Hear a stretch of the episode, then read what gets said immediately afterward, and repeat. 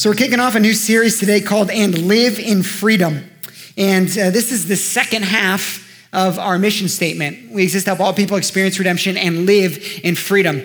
I believe the number, I didn't count, so you can correct me later. Um, don't do it right now. Uh, that the number of sermon series that we've done with the word redemption, I think it's nine. That's a lot. The number of sermons that we've done with the word freedom in it is one. And so um, we said we've been neglecting the second half of our mission statement. We exist to help all people experience redemption and live in freedom. Those things don't always work hand in hand. In fact, let me start off this series with a premise.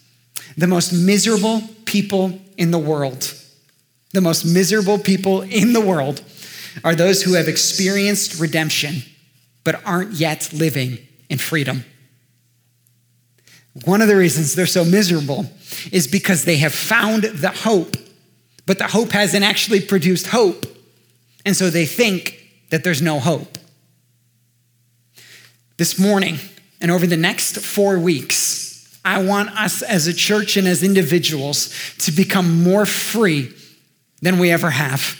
If you can remember back to high school or college, um, back when we would go in person to these places, and you remember finishing your last class of the semester and you walked out of that class, there was a feeling on you that nothing else could fabricate.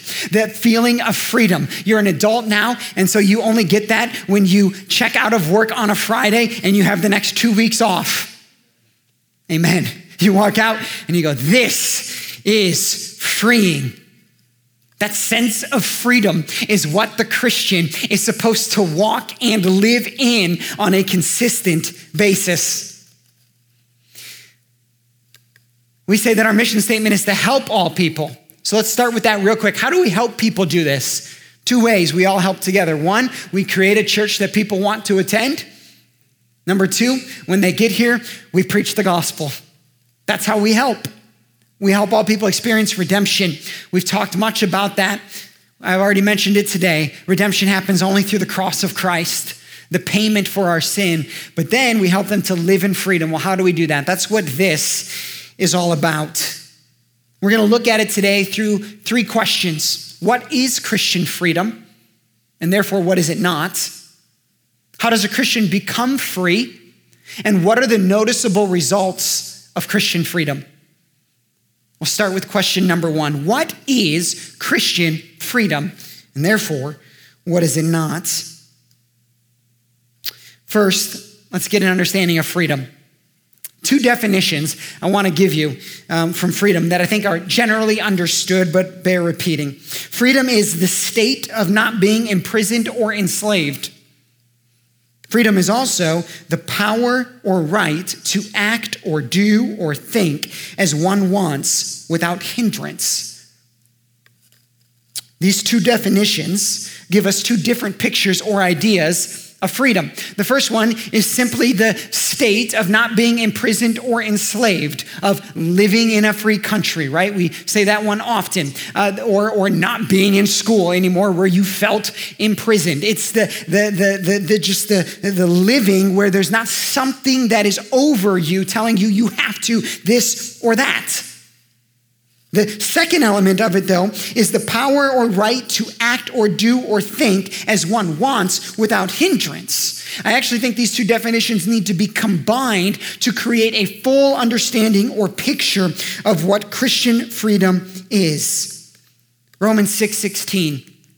Romans 6 and Galatians 5 are probably the two of the most helpful chapters in us understanding our Christian freedom. We'll look at them a lot over these next few weeks. Romans 6 16 says this Do you not know that if you present yourselves to anyone as obedient slaves, you are slaves of the one whom you obey? Either of sin, which leads to death, or of obedience, which leads to righteousness. The point there that um, Paul is making in Romans is that there are multiple types spiritually of enslavement. Therefore, then there is multiple types of freedom. Paul is saying that everyone is enslaved to something, and therefore, consequently, then free of something else. Paul lays it out in two ways here when he says, You are either enslaved to sin or you are enslaved to Christ. If you are enslaved to sin, then you are, in essence, free of Christ. If you are enslaved to Christ, then you are free from sin. There's no middle ground. You are either enslaved to the one and free from the other, or enslaved to the other and free from the former. These are the two statuses uh, that you and I can live in. We will all be enslaved to something and free from something else. Now, the work of the gospel, of course, Christ, is his redemption payment was the payment for us in order to become free from sin and to then be in Christ. Some basic observations from this text would uh, show us that, that freedom in Christ um, leads to life, but freedom in sin, though free, leads to death, which then brings in the second definition. See, the second definition was this the power or right to act or do or think as one wants without hindrance. Another term or uh, definition used there is the power to act or do or think as you want without regrets. Follow me here. You and I can be free, fully free in sin to do whatever it is that we want. We can be free from Christ, free from what we think is the religious obligation of living a, um, a Christian life, and we can be um, um, um free in, in our sin, which means we don't have to obey Christ. But if we are, the text teaches us, then it will lead to death. And I would say death is a major hindrance to perpetuating life. In other words, if you say, I just want to be free, I want to throw off the shackles, I want to do whatever it is that I want because I want to be free. You, if you say that, are only free in half of the definition. You're not actually free because you can't operate in that without hindrance because the sin or the act of that leads to death, which is a hindrance. Which means even if you think I'm living in freedom because I don't have to listen to any of this, you're not actually by definition free. It's a fake freedom.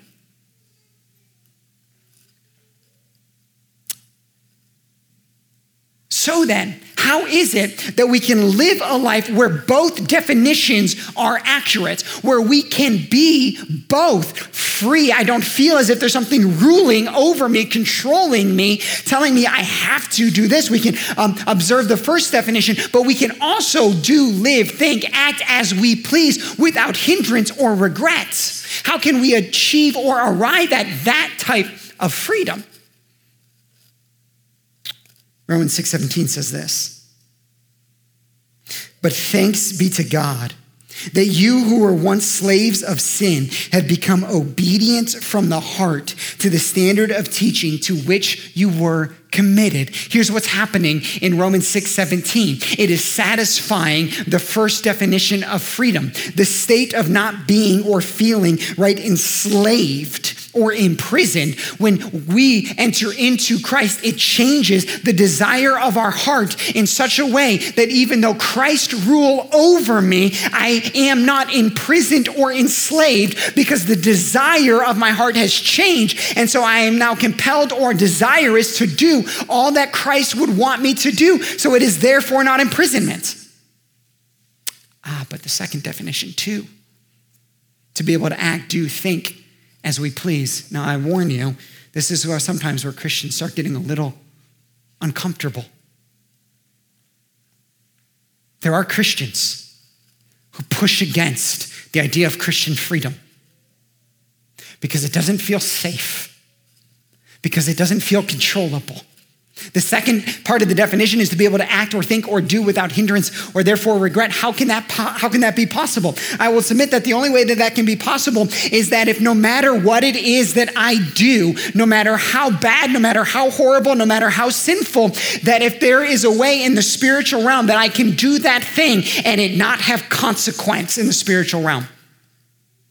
That is the only way to this type of freedom. And I can tell you that that statement of what I just said is contrary to the weight of religious obligation, which is the opposite of freedom.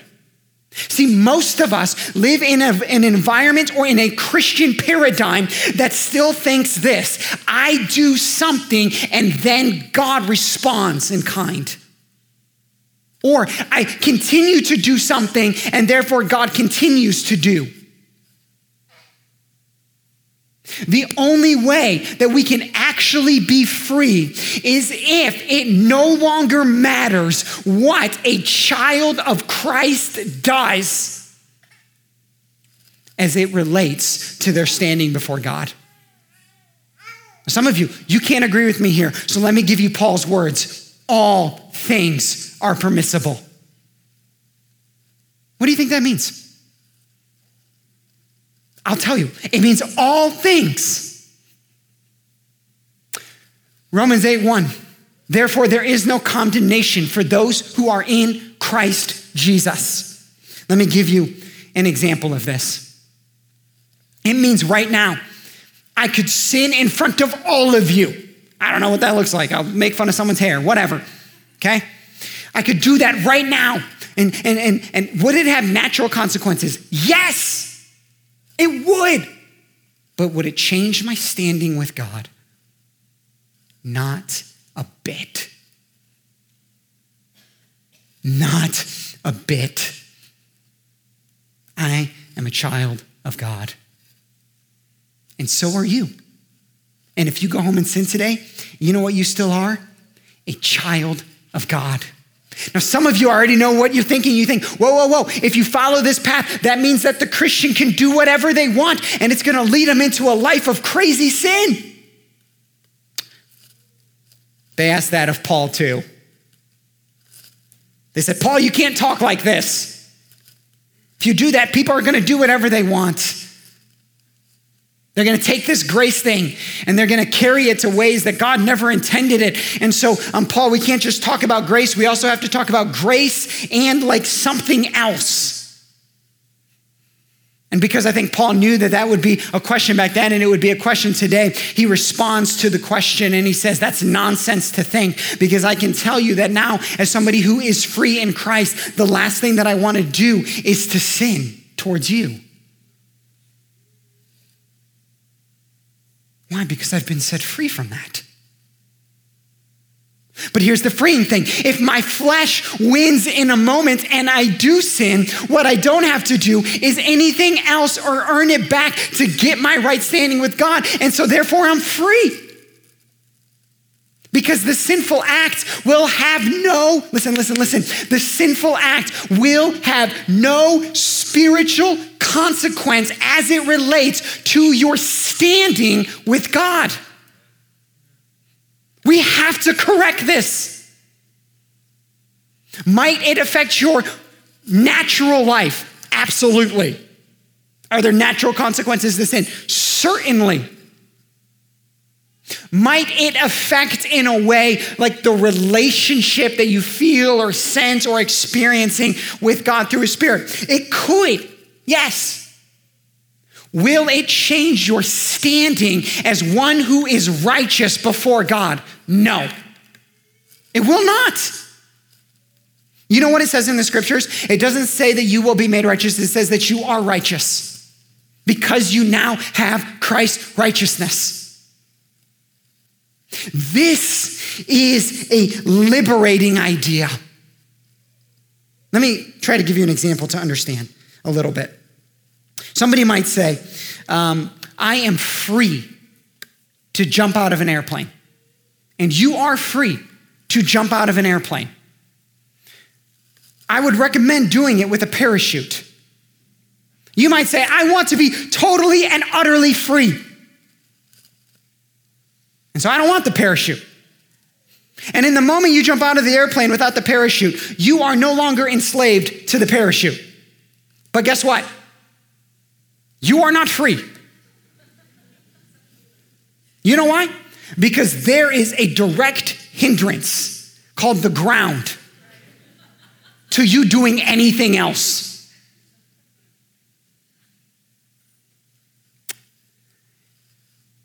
Friends, this is what chasing sin is. I want to be free. Go ahead. The ground is coming.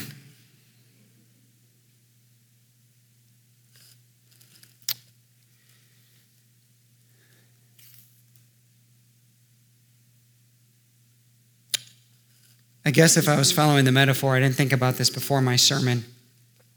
So we'll see how this comes out. Being in Christ is like jumping out with the parachute because you want to experience the joy of skydiving. It's really fun. If you haven't done it, I highly recommend it.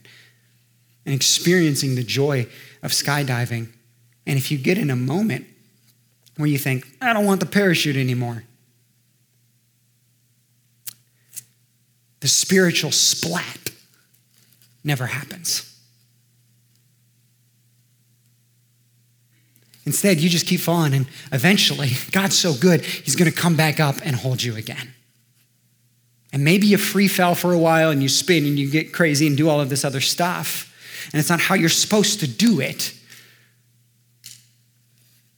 But in maybe the most ironic statement I've ever made, Jesus already took the splat on the cross. He already took it. The freeing part in this then is that when you and I fall into a sin as a Christian, when we think, oh, I splat, I don't know the proper word there. And then we think, now I have to pick myself back up off of the cement. And, and, and, and not only do I have to like get back up to where I'm, I'm flying again, but I actually have to like somehow climb back up to the airplane. And Jesus already did it all. Let me give you a couple definitions then. What is Christian freedom?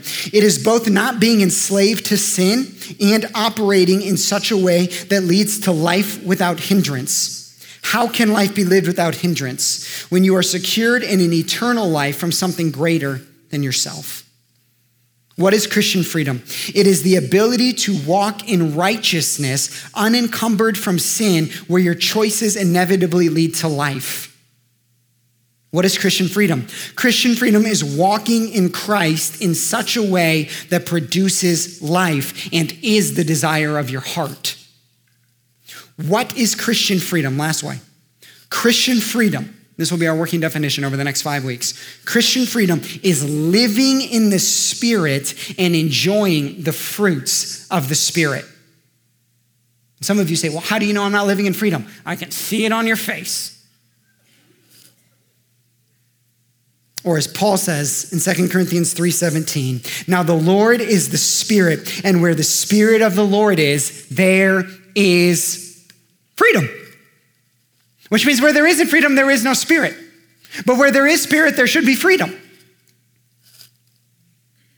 Okay, so how then does the Christian become free? If Christian freedom is living in the Spirit and enjoying the fruits of the Spirit, how is it that the Christian becomes free? Galatians 5 1. For freedom, Christ has set us free. Stand firm, therefore, and do not submit again to a yoke of slavery. For freedom, Christ has set us free. What an interesting statement. First off, it does teach us how it is that we became free. How does, how does, how does the Christian become free? Christ sets us free. Christ sets you free.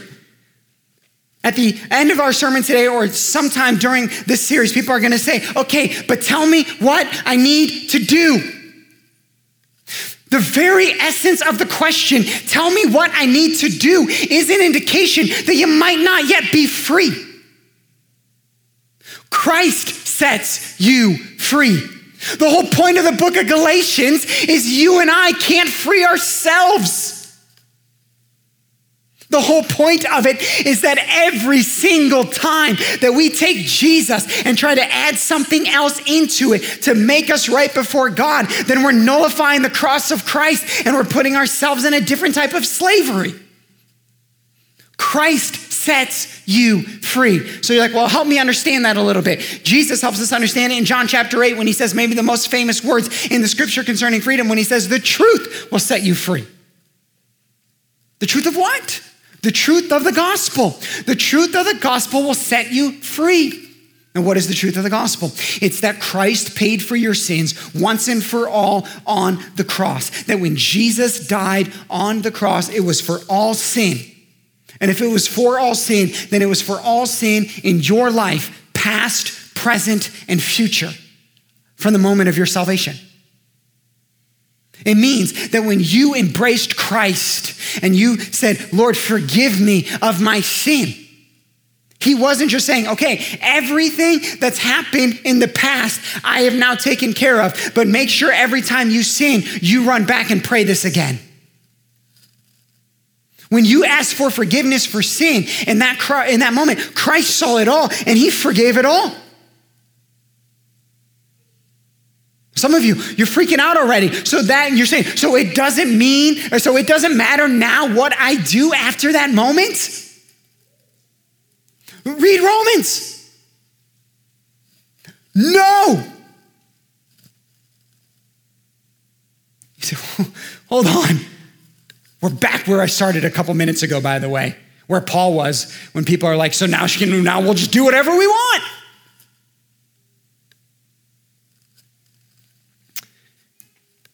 So you say, well, yeah, but I, I heard people that raised their hand once and then they just did whatever they wanted. Well, first off, I'd say read the parable of the sower. But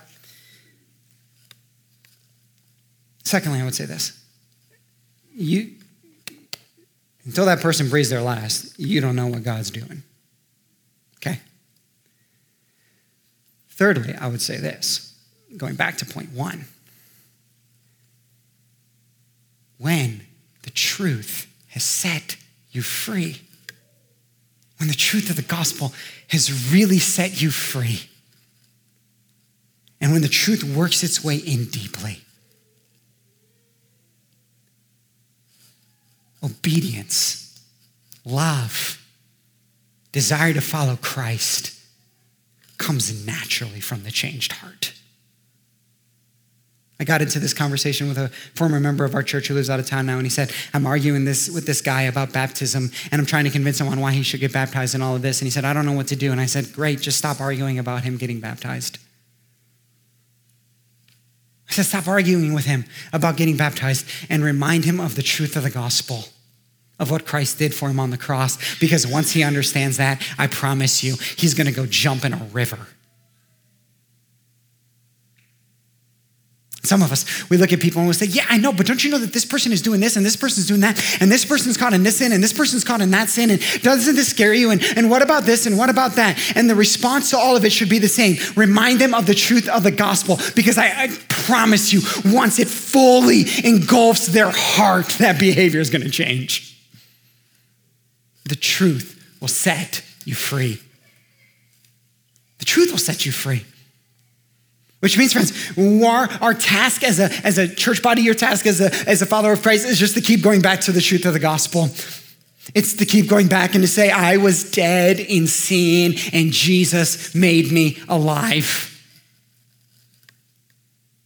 It is a gift, not a reward. A reward, by definition, is something you do, you get because you deserve it or you earned it. A gift is something that you get simply by the grace of the giver. Paul's words in Ephesians. The liberating nature of the gospel is in, in, a moment when the heart turns on to Christ, uh, in the moment when, when, when, when words of repentance come out and the Holy Spirit has ignited a new fire inside of you, and you realize in the moment that I am experiencing this right here in this moment, not because of anything good in me, but because of all of the goodness in Christ. And it, and it, and it begins to break you to say, how now can I not just live for you and worship you? And then the, the freedom begins. But see, Paul warns us in Galatians 5.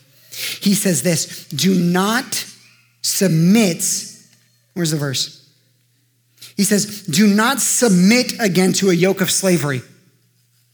What's Paul teaching us there? Friends, he's teaching us that there's a tendency in the human heart to return to our imprisonment. He's teaching us that there is something inside of us for, I know we've given a new heart, but there's this flesh thing that still exists. There's this, there's this tendency to return to this place of enslavement or imprisonment. At the beginning, I said this the most miserable people in the world are those who have experienced the saving power and redemption of Christ, but they have allowed themselves to come back into an enslavement. And Paul actually mentions two different types of enslavement. In Galatians 5 2, he says it this way. He says, Look, I, Paul, say to you that if you accept circumcision, Christ will be of no advantage to you. That's way one. Way two is this, Galatians 5.16. But I say, walk by the Spirit, and you will not gratify the desires of the flesh. That there are two types of enslavement. There are two types of enslavement pre-redemption. They, I talked about them a couple weeks ago. One type of enslavement pre-redemption is enslaved to trying to be your own savior and doing whatever it is that you want. And saying, I'm going to be free and I'm going to do whatever I want. Uh, another type of enslavement pre salvation is when you say, I'm going to be really, really good, and then God is going to own me. Then we experience repentance, hopefully. We come into salvation, but then those two same imprisonments can come back. They can come back. The first one looks like this when there begins to be a sense of obligation in your mind and your heart on what you have to say, do, or think to remain in proper relationship or status with God. That's the first one. That's exactly what Paul is talking about in Galatians 5 2 when he says, Listen, if you can, if you accept this circumcision in their hearts, if they accepted circumcision, what they were doing is saying, The only way I'm really going to be right is Jesus, and I also have to do this. The moment in your head when you say, The only way I'm going to be right with God is if I have Jesus and I do this, then you have thrown back on the shackles of enslavement. Enslave, enslavement in this way, Christian enslavement, has a tendency to compound upon itself. And so you put it on, you say, it's Jesus, plus you also have to do this. It's the grace of the cross, but you also have to do this, and that will make your status okay. And what typically tends to happen is then you begin to add other things and other things and other things and other things and other things. And at some point down the line, there's like Jesus and 30 other things that you have to do, and it leads to tired, exhausted people. And it is the complete opposite of freedom. There's probably a way I could have phrased this. I would have said it this You feel like you're right with God when you do. And you could fill in the blank. When I read my Bible every day, when I give, when I show up to church consistently, when I got baptized, when I don't swear when I do this. All of those things I listed are probably really good things. Guess what they add up to when it comes to your salvation? Nothing.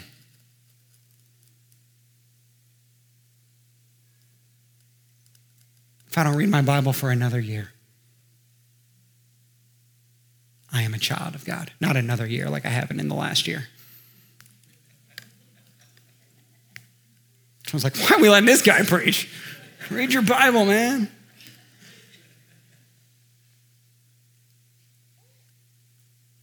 If I don't do another thing, my status isn't changing.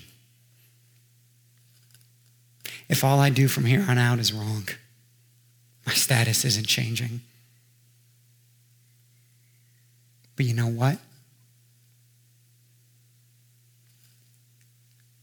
I'll be honest, I just couldn't do it. Because there would come a moment when the longing in my heart would be for the one who set me free. And that's what Paul's getting at. He's saying when you've been set free by Christ, you can try and run. Well, you're going to come back. Friend, the role we do play in this is not allowing anything to be added on to what makes us secure in our salvation. Now, I'm not saying we shouldn't do the things that I just said that we shouldn't do. I'm not saying that some of the things that we do aren't good to encourage.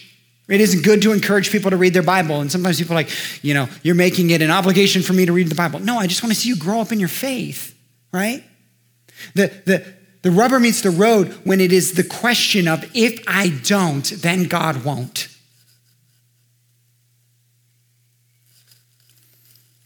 Now, the other side of it, Galatians 5:16, he says, But I say, walk by the Spirit, and you will not gratify the desires of the flesh.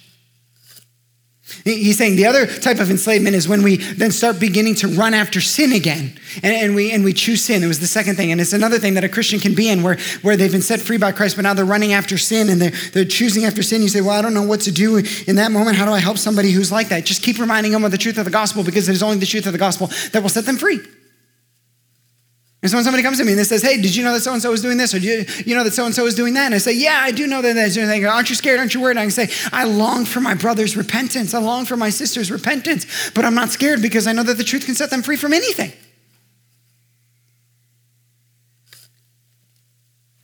So we'll just keep reminding them of the truth of the gospel.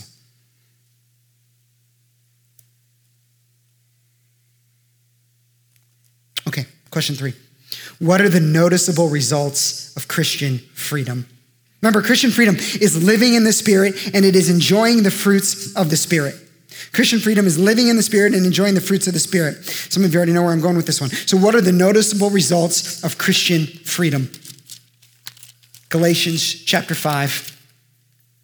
But the fruit of the Spirit is love, joy, peace, patience, kindness, goodness, faithfulness, gentleness, self control. Against such things, there is no law. And those who belong to Christ Jesus have crucified the flesh with its passions and desires. If we live by the Spirit, let us also keep in step with the Spirit. Let us not become conceited, provoking one another, envying one another. What are the noticeable results of Christian freedom? If Christian freedom is living in the Spirit and enjoying the fruits of the Spirit, then the noticeable results of Christian freedom is love, joy, peace, patience, kindness, goodness, faithfulness, gentleness, self control. I think I skipped some of them around, but you get the point. The noticeable results of Christian freedom are laid out right there when the Holy Spirit is bubbling out of you.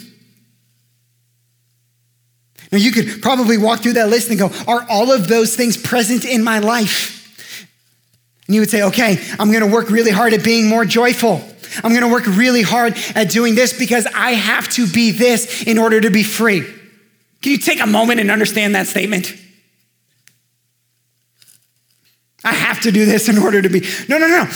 When you notice that there's not love, joy, peace, patience, kindness, goodness, all of those things may be present in your life, what are you supposed to do? You're supposed to go back to the truth of the gospel. Not force yourself to learn how to be more kind or loving or joyful. Whatever fruit of the Spirit that you are right now, you're not that because you taught it to yourself. You are that because Jesus formed it inside of you. So go back, examine deeper the truth of the gospel, and let all of that now begin to come out.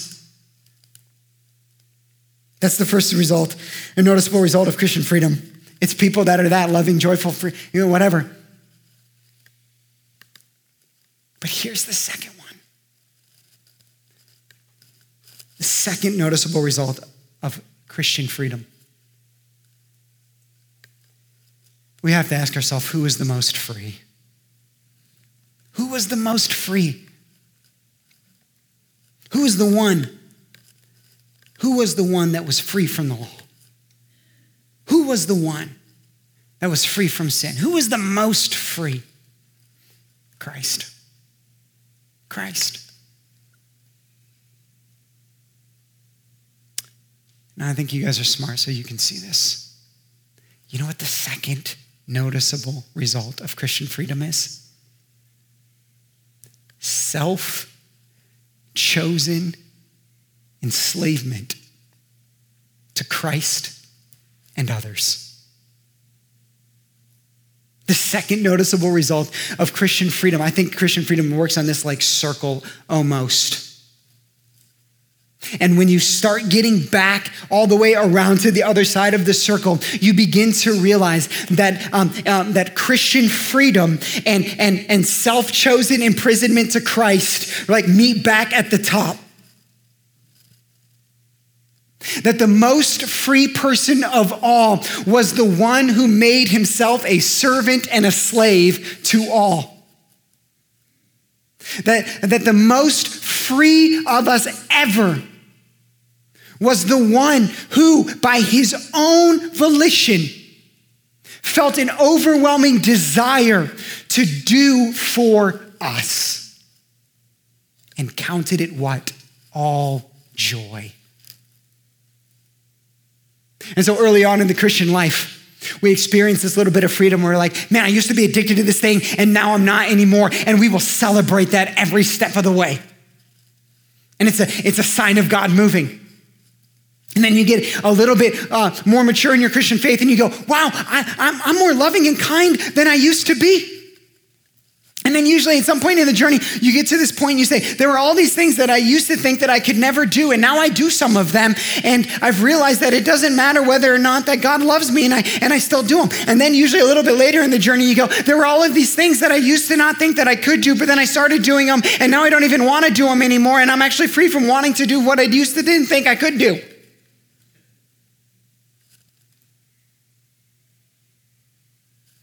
Right? There were like shows that I used to watch because I was like, I wasn't allowed to watch this as a kid. So I'm watching The Simpsons. then I got to this point and I'm like, I don't ever want to watch The Simpsons again. And there are things in your Christian life that you do that, and then you keep working around this Christian freedom because the truth of the gospel is just setting you more and more free. And then you get to this place of Christian freedom. It's a place I hope I end up someday as you get more and more free, where you look at the scriptures and the last thing that they seem to you in the world is restrictive. Where, where like David um, dancing in the street saying, I delight in the law of the Lord, I delight in the law of the Lord. Where, where you look at the scriptures and, and, and, and the last thing it would feel like is an imprisonment. And you say, I just want to get more and more into it. I want to get more and more free. And as you do it, what you then do is you say, I will make myself more and more of a slave to every person and to Christ. And the ultimate end of your noticeable, the ultimate end of noticeable Christian freedom is the person who can say, Oh, even if it even if it takes me to a cross. It's Stephen in the scriptures. Stones being thrown, screaming out in worship and praise. That's a dude who was free. That's a guy who was free. Friend, this morning,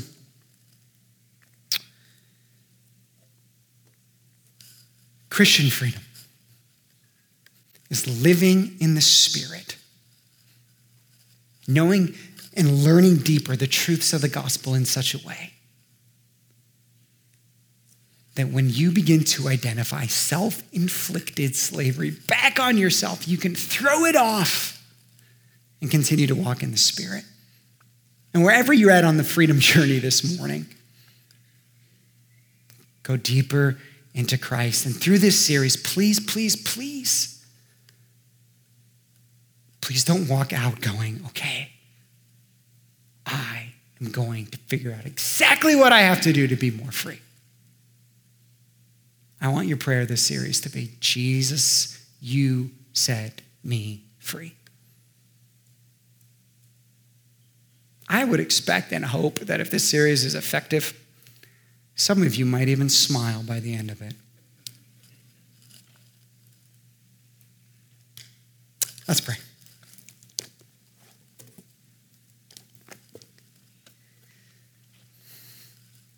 Father,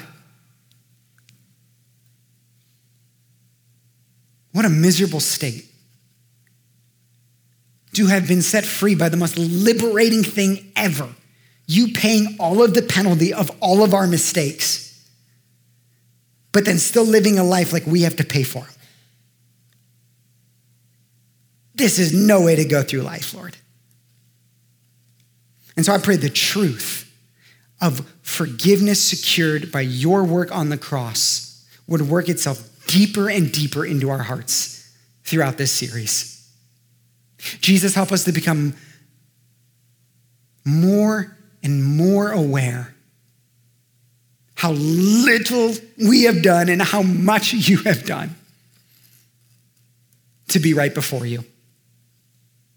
And Father, I pray for my friends here today that might be caught up in religious slavery, thinking that they have to do, do, do in order to be in right relationship with you. Would you just free them from it this morning? Jesus, I pray for my friends who are in Christ, but yet the flesh is winning. How oh, would you set them free this morning? Just set them free. And teach us how to walk in freedom, Lord, so that we might be a people that are loving and joyful and kind in all of these things. I pray this in your name, Jesus, because it's the only way it can happen. Amen. Thank you so much for joining us today. If you'd like to take a next step with Redemption Church, visit us online at experienceredemption.com slash connectcard. You can also give online to support the work of Redemption Church. To explore your giving options, visit experienceredemption.com slash give online. We hope that the message you heard today encouraged you. See you again soon.